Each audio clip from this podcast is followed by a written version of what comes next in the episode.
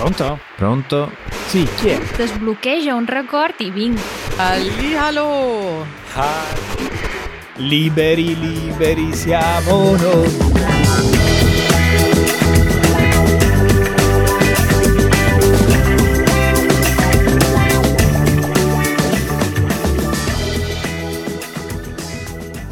Liberi?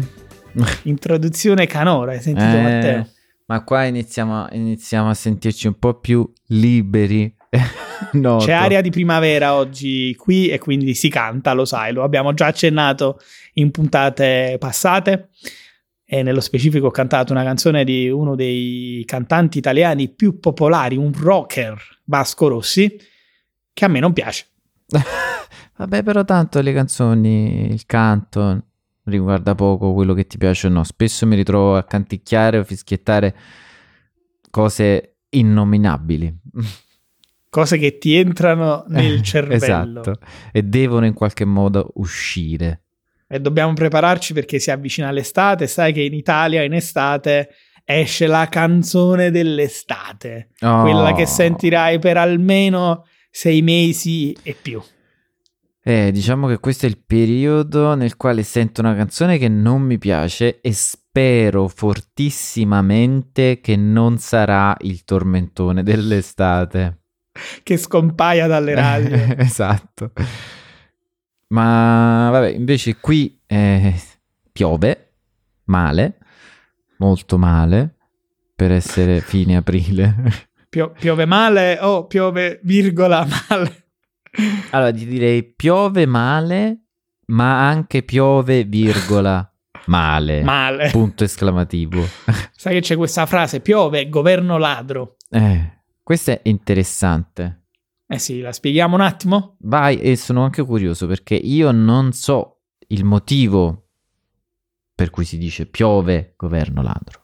È molto semplice, è un modo di dire che ci si lamenta uh, sempre di tutto e quando insomma si vuole andare contro uh, il governo attuale ogni scusa vale, ogni scusa è buona, quindi mh, anche soltanto se piove, che è un evento naturale e non, è, non ha responsabilità umane, si trova il modo per dare la colpa al governo. Quindi piove, governo ladro, come a dire ogni scusa è buona per dare la colpa al governo. Lo sapevi? La usavo in maniera corretta, diciamo così. Però, diciamo, non mi sono mai eh, posto la questione, come tanti modi di dire in italiano, almeno per quanto mi riguarda. Eh sì, effettivamente Alcune- si può vivere anche senza sapere Mm. questa piccola informazione. Piccola ma utilissima. Ma a questo punto partirei subito da Dove eravamo rimasti?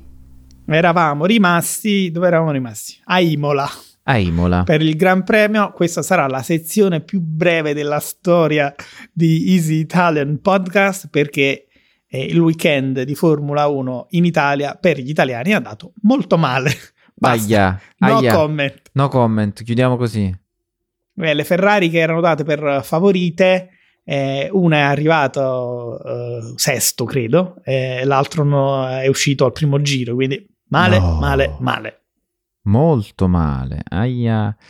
E invece, mm, lunedì ti ricordi che eravamo rimasti con quale sarà il lunedì più... Il martedì più lunedì dell'anno c'era quest'altra gara, no? Tra Sì. il martedì 19 e il martedì 26 e devo dirti fondamentalmente sostanziale pareggio. Così a orecchio, settimana scorsa ti sentivo più allegrotto. Sì, devo dire che forse questo martedì eh, sono più stanco rispetto alla settimana scorsa. Eh, non so dirti bene perché, forse perché oggi comincio la, la dieta estiva e quindi Aia. sono un po' preoccupato dopo aver mangiato così tanto. Adesso dovrò andare così, eh, in regime alimentare più stretto. O forse sono stanco di vedere sempre gli stessi film in televisione. Eh, questa, questa è una cosa interessante. E perché vedi sempre gli stessi film in televisione? Allora, in genere io non sono uno che guarda tanto oh, la televisione, sai, oggi Netflix e quant'altro, però ogni tanto eh, capita di fare zapping, soprattutto dopo cena, e ieri sera facendo zapping ho visto uh, il film premio Oscar uh, italiano uh, La vita è bella di Benigni, che parla dell'esperienza di, dell'attore principale della sua famiglia nei campi di concentramento nazisti. E io ho detto, Bello, sì, il film, però un'altra volta la vita è bella, lo danno qualcosa come sei volte all'anno qui in Italia. e devo dire la verità, spesso lo danno a fine gennaio, che coincide con il giorno della memoria, quindi uh, si ricorda quello che è stato lo, l'olocausto. E ieri ho visto La vita è bella in televisione e ho detto, ma la vita è bella, un'altra volta la vita è bella, siamo a fine aprile, siamo fuori stagione. Cosa ci fa? Ci ho pensato, ieri era la liberazione dell'Italia dal regime nazifascista uh-huh. e quindi hanno colto l'occasione per far vedere un'altra volta la vita è bella. Ora, la vita è bella. Il film è bello. È bello, è, è bellissimo anche per Oscar, assolutamente. Però anche cambiare programmazione televisiva ogni tanto è bello, eh? eh. Cioè, si può fare, eh? dare qualche film nuovo ogni tanto in televisione.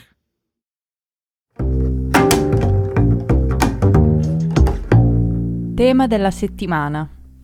Quindi si torna al lavoro in questo nostro martedì, anche se gli ascoltatori presumibilmente ci ascolteranno di sabato, però si torna al lavoro e ho pensato quale occasione migliore per parlare dei nostri lavori, Matteo, delle mm. nostre carriere, dei lavori che abbiamo fatto nella nostra vita. Ti piace l'idea? Mi piace, molto interessante. E vuoi partire tu? Parto io, ti faccio una domanda che scombina un po' le carte? Beh, se hai una domanda che scombina un po' le carte, vai. Allora, invece di chiederti il mm-hmm. tuo curriculum e okay. dirmi eh, quindi da dove sei partito e dove sei arrivato, ti dico, dimmi il lavoro più brutto che hai dovuto fare e invece il lavoro più bello, più interessante nel quale, non so, saresti voluto rimanere di più. Mm. Ah. Eh. Che è difficile. Potrei sconvolgere la questione e rispondere con lo stesso lavoro a entrambe le domande. Mm. Usa la scorciatoia, Matteo. Uso la scorciatoia. Cioè, io ho fatto piccoli lavoretti anche mentre studiavo, tipo lavorato come cameriere al, in un pub oppure in un ristorante a Madrid, così genericamente, giusto per tirare avanti all'inizio. Ma dopo aver fatto il corso di direzione artistica, art direction e grafica, che poi mi ha portato ad avere il mio principale lavoro, la mia eh, prima esperienza lavorativa è stata come aiuto grafico di un grafico che già c'era, che si occupava di tutto ciò che riguardava il complesso monumentale di Santa Maria la Nova a Napoli. Questo complesso aveva un chiostro, aveva anche una biblioteca e un museo eh, e quindi c'erano delle piccole cose da fare. E era per me, diciamo, è stato brutto perché eh, fondamentalmente non ho fatto niente fatto pochissimo, proprio poco, poco, poco, però il complesso era così grande e così antico, ovviamente, eh, che non solo avevo un mio ufficio con, con, una scrivania, un computer in una stanza del complesso, quindi antica, tutto fantastico che affacciava sulla piazza, ma poi anche diciamo passeggiare, entrare nel museo, girare per la biblioteca era una cosa molto apprezzabile. Quindi c'era, c'era la parte di un lavoro noiosissimo in cui non ho fatto niente era contemporanea al fatto che sì, sarei voluto rimanere lì per più tempo per godere eh, di questi monumenti eh, di questa possibilità che avevo di girare in, in, in questo complesso. Molto interessante, lo sai Matteo, non sapevo che avessi lavorato lì e effettivamente conosco la chiesa ed è una chiesa centrale, storica, molto bella e ha un piccolo segreto, forse. Vediamo se sai di cosa parlo. Mi ricordo che c'era qualcosa di molto particolare attorno a una dei, delle tombe che c'è nel chiostro. Esatto. Mm, Premessa, a Napoli c'è una leggenda per tutto. ovviamente. E anche se in Italia si dice tutte le strade portano a Roma, i napoletani tendenzialmente modificano questo detto e tutte le leggende portano a Napoli. Questa tomba di cui tu ricordi qualcosa si dice essere niente poco di meno che la tomba di Dracula. Eh, Secondo una leggenda, a, dire la verità, anche secondo alcuni studiosi, si dice che Vlad Tepes, l'impalatore, ovvero quello che tutti conoscono come Dracula, potrebbe essere sepolto a Napoli. Questo perché la sua storia è molto particolare, lui fugge, lo danno morto in guerra, ma in realtà secondo altre leggende lui fugge e si rifugia in Italia. E questa tomba è così particolare perché innanzitutto raffigura un enorme drago, che è il simbolo della famiglia di Dracula, da cui il nome. E ci sono delle iscrizioni che fanno riferimento alla città egizia di Tebe, e questo non sarebbe altro che un indizio eh, sul cognome di Dracula, che come detto prima si chiama Vlad Tepes, quindi Tepes, Tebe. Infine, sembrerebbe che ci sia un'iscrizione in latino molto strana nella quale è ripetuta diverse volte la parola Vlad. mm, Quindi tre indizi si dice fanno una prova. Io non Mhm. arrivo a tanto, ma c'è la possibilità che il conte Dracula sia in realtà sepolto, eh, come dire, sotto l'ufficio di Matteo di una volta. e questa cosa me la ricordo. Eh, rendeva tutto ancora più interessante, nonostante la noia. Allora, mio giudizio è improbabile che sia così, però sa- Ah. anche turisticamente ci si appiglia a qualsiasi possibile leggenda che possa avere un minimo di eh, veridicità. Ma sì, poi non lo sapremo mai, ma vale la pena, diciamo, far viaggiare un po' la fantasia ogni tanto. E quindi sì, io ho risposto alla tua domanda con una sola risposta e la giro a questo punto a te. Ecco. Eh, che ti E credi? se lo sapevo, non te la facevo questa domanda. Uh, per me è davvero difficile eh, rispondere a questa domanda. Io ho sempre eh, pensato che il lavoro oh, mi dovesse piacere, altrimenti dopo una settimana vuoi scappare via. E quindi ho sempre fatto lavori eh, mh, per aiutare a- mh, come dire, attività familiari, nello specifico cameriere o l'agente di viaggio, che è stato di fatto mia- il mio primo eh, impatto con il mondo del, del lavoro. Mm, Altrimenti ho sempre fatto lavori che mi sono attentamente eh, scelto e che avessero a che fare in qualche modo con le lingue eh, o con i viaggi. Quindi ho lavorato a Londra per pochi mesi in un grandissimo eh, tour operator. Quella probabilmente è stata una delle esperienze lavorative più belle della mia vita perché ero a Londra, mhm. è, è durata ab- eh, abbastanza poco da farmela vivere come eh, quasi come una vacanza, anche se io lavoravo.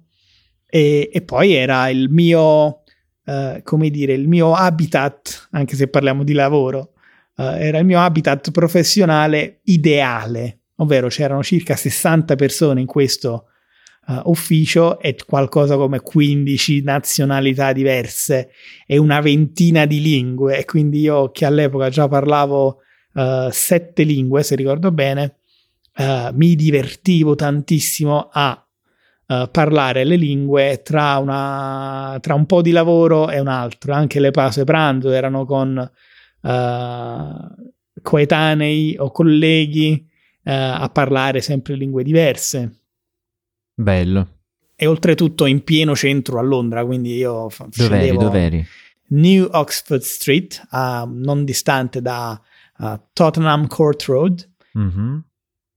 e allo stesso tempo, quindi ti, rub- ti copio la tecnica, Mhm. allo stesso tempo uh, è stato anche uh, que- il lavoro che mi ha fatto capire che io lavoro di ufficio uh, 9-17 eh, non volevo assolutamente farlo nella mia vita. E poi Londra, quindi spostamenti molto lunghi. Mm. Impiegavo circa un'ora e mezza per arrivare al lavoro eh, e per sì. tornare per essere puntuale al lavoro vuol dire che io uscivo di casa grosso modo alle 7 e tornavo alle 7, alle 7 di sera a Londra all'epoca, fuori dal centro di Londra erano praticamente tutti chiusi tranne qualche eh, piccolo negozio che rimaneva aperto 24 ore su 24 e quindi tornavo a casa, spesa, cena, uh, tv, letto e il giorno dopo tu- tutto ripetuto fino al venerdì sera, quando poi uh, si aprivano le danze del, del weekend. Eh, però forse lì ho capito che non volevo lavorare eh, in ufficio dal lunedì al venerdì. Uh-huh. In realtà, adesso che ci penso, uh, la mia esperienza lavorativa più negativa, se possiamo dire così, è stata quella immediatamente dopo Londra, perché eh, sono tornato in Italia accettando un'offerta di lavoro di un tour operator invece napoletano, e, in cui lavoravano 5 persone, conduzione familiare e tu puoi soltanto immaginare la differenza di mentalità e di vedute tra un, un, tour operator tra i più grandi al mondo nel centro di Londra e un tour operator uh, non piccolissimo ma comunque a gestione familiare con quattro impiegati uh, a Napoli.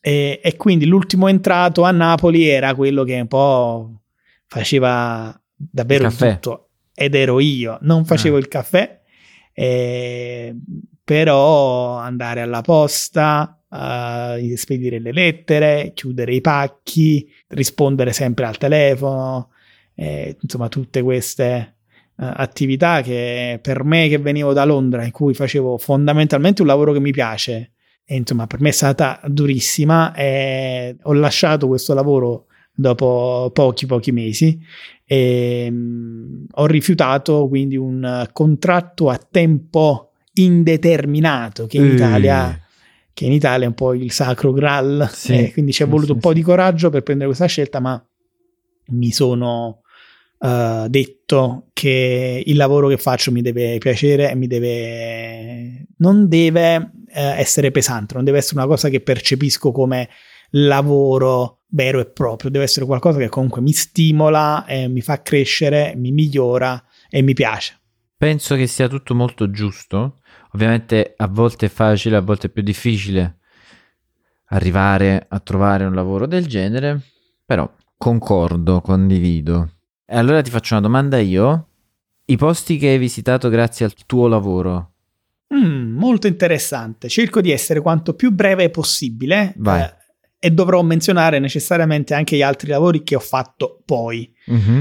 Um, allora, Roma, perché insomma dopo questa breve parentesi sono uh, andato a lavorare a, a, Roma per circa un anno uh, tra autobus e battelli turistici.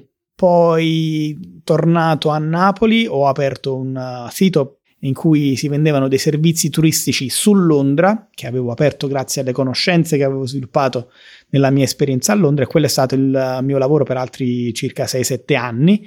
E le città che coprivamo con i trasferimenti aeroportuali che offrivamo sono state Londra, Parigi, Roma e Barcellona, quindi spesso sono andato in queste quattro località, in più anche Ginevra, perché uno dei nostri fornitori su Parigi aveva la centrale operativa a Ginevra. Quindi sono stato in questi cinque posti per questa esperienza uh, lavorativa. E, ehm, poi al di là chiaramente della mia città uh, natale, Napoli, uh, nella quale faccio ancora dei uh, tour per i turisti, l'esperienza successiva è stata quella con iTalki che mi ha portato in Cina, a Shanghai. Mm. E, um, loro hanno notato il mio profilo, in realtà un loro impiegato mi ha segnalato al loro responsabile del personale, mi hanno fatto tre colloqui online, dopodiché mi hanno detto ok, qui ci sono i biglietti per Shanghai, vieni a fare due settimane di training in Cina. Wow. Ed è stata un'esperienza fantastica sotto tutti i punti di vista, eh, perché la Cina, e in particolare Shanghai, è un posto che è super affascinante, moderno ma con tantissime contraddizioni, amo il cibo cinese e poi sono tornato a lavorare da remoto uh, con quello che mi avevano insegnato in quelle due settimane. E poi basta, credo. Adesso tornerò Beh. a Barcellona con il mio ultimo uh, lavoro, il mio lavoro attuale, che è questo qui uh, con Easy Italian, parte del gruppo Easy Languages e insomma con tutti gli altri team ci incontreremo a Barcellona il mese prossimo. Evviva! Non, non vedo l'ora. Vi, a me, come hai potuto capire, mi piace molto. Uh, gli, mi piacciono molto gli ambienti internazionali e viaggiare anche per lavoro. Quindi, uh, un datore di lavoro o comunque un lavoro che mi consente di essere in un team internazionale e viaggiare ogni tanto è già in parte il mio lavoro ideale. Ebbene, direi sono molto felice di questa cosa, anche perché vuol dire che ti piace quello che stai facendo. Ne hai visti di posti e, e, ovviamente sia per una questione che il tuo lavoro è collegato a più luoghi nel mondo, eh, sia però perché tu hai scelto questa strada e quindi sei, sei arrivato a vedere tutti questi posti. Adesso concluderei con nomina l'unico posto, uno solo, che ti è piaciuto, proprio nomina e vai. L'unico, il primo, quello che ti è piaciuto di più. Tra le città che hai visto per lavorare. Per lavoro. Sì. Deve essere una cosa istintiva. Oggi, ad oggi direi Barcellona. Ok. Qualche anno fa probabilmente avrei detto Londra, mm-hmm. eh, però Londra per... Non vuoi far una... dispiacere Barcellona perché stai per andare a Barcellona e quindi dici Barcellona? No, no, assolutamente. è che Londra per certi versi, eh, soprattutto vent'anni fa, perché è diversa Londra oggi anche con la Brexit e tutto il resto, ma Londra vent'anni fa per me era proprio la capitale del mondo, va? Mm. con un ambiente eh, internazionale e intercontinentale. Eh, quindi è proprio la mia città ideale. Peccato che non ci sia così tanto sole, non ci sia così tanto mare, due aspetti che hanno Napoli, la mia città natale, che comunque amo, nonostante tutte le sue difficoltà, e che ha Barcellona. Quindi Barcellona è un po' come se fosse un incrocio tra una Napoli e una Londra. E quindi forse oggi uh, sotto i 40 anni ti direi che preferirei Barcellona a Londra. Beh, mi sembra, mi hai quasi venduto Barcellona perché io direi Londra. Ci trasferiamo? vai, eh. Vai, adesso che andiamo lì andiamo anche a fare un poco di giri per case varie. Io direi Londra, eh, penso che continuerei a dire Londra, però mi stai vendendo bene Barcellona perché il mio problema è lo stesso. Mi piace tantissimo, adoro Londra, e l'Inghilterra, ma il sole, per la maggior parte direi il sole, il mare sì, ma più il sole, il sole diciamo, è, è una, una grande mancanza per me, cioè il mio fisico necessita di una certa quantità di ore al mese e se non c'è inizio ad essere un po' triste. A sclerare. Eh sì, assolutamente vale anche per me questa cosa, credo che valga per tantissimi italiani, specie del sud. Eh, per noi il sole è vita, Pu- mm, forse per alcuni può sembrare esagerato dipendere così tanto dalle ore di sole a- al giorno o all'anno, però per noi davvero è così. E, uh, svegliarsi con la finestra grigia o con il sole in camera fa tutta la differenza del mondo dal punto di vista emotivo. Sì, sono d'accordo. Matteo, sono rimasto un po' sorpreso perché non mi hai menzionato uh, un lavoro che so che ti è piaciuto tantissimo e parlo del tuo lavoro come musicista. È vero che hai fatto il musicista? Sono, sono corrette le mie informazioni? Informazioni corrette. Non è stata, diciamo, una cosa lunghissima, però mm, un po' sì, con il nostro gruppo, eh, io con il mio basso e a volte contrabbasso, giravamo per locali eh, o anche eventi o anche matrimoni. E sì, è che quello è un, diciamo, una situazione particolare. Mi è piaciuta molto, ma non tantissimo e ha avuto i suoi lati negativi, ma non tantissimi, quindi c'è tanto da parlare. Eh, per esempio, è stata la mia prima esperienza nel mondo della, degli autori, tra virgolette, perché in Italia mm, se scrivi qualcosa di nuovo, ti devi iscrivere alla SIAE come autore. Noi ci iscrivemmo e iscrivemmo alcuni pe- brani scritti per il gruppo. E, e quella sì, sono, sono, esperienze belle e particolari perché ovviamente diciamo, in altri lavori non fai o comunque non faresti. E, ehm, e c'è anche una cosa interessante riguardo la SIAE che stavo leggendo qualche giorno fa assieme ai miei amici dinosauri sul giornale. Senti, questo è il rumore della carta. Oh, le pagine di giornale. Il eh, non digitale. Il non digitale, il materiale, il giornale di carta, che parla di, uh, del fatto che la SIAE fa 140 anni, cioè c'è in Italia la SIAE da 140 anni e parla di Amelia Rosselli, che è stata la prima donna che si è iscritta alla SIAE come autrice. Stiamo parlando del 1898, quindi tantissimo tempo fa. Ed è una, un, una, una signora molto interessante, eh, non solo per, perché pioniera diciamo, prima autrice italiana ad essere iscritta alla SIAE, ma anche per quello che poi fa nell'ambito eh, letterario e non anche sociale. Lei è molto attiva eh, come antifascista e sarà zia di Moravia, no- noto autore italiano Alberto Moravia. Quindi immagino che il collegamento con la liberazione, motivo per cui poi è uscita sul giornale in questi giorni, è il fatto che lei fosse un'attiva uh, antifascista, giusto? Sì, diciamo la SIAE che fa 140 anni, contemporaneamente lei la prima autrice ad iscriversi e attiva antifascista, il 25 aprile eh, cioè, c'era tutto c'era tutto.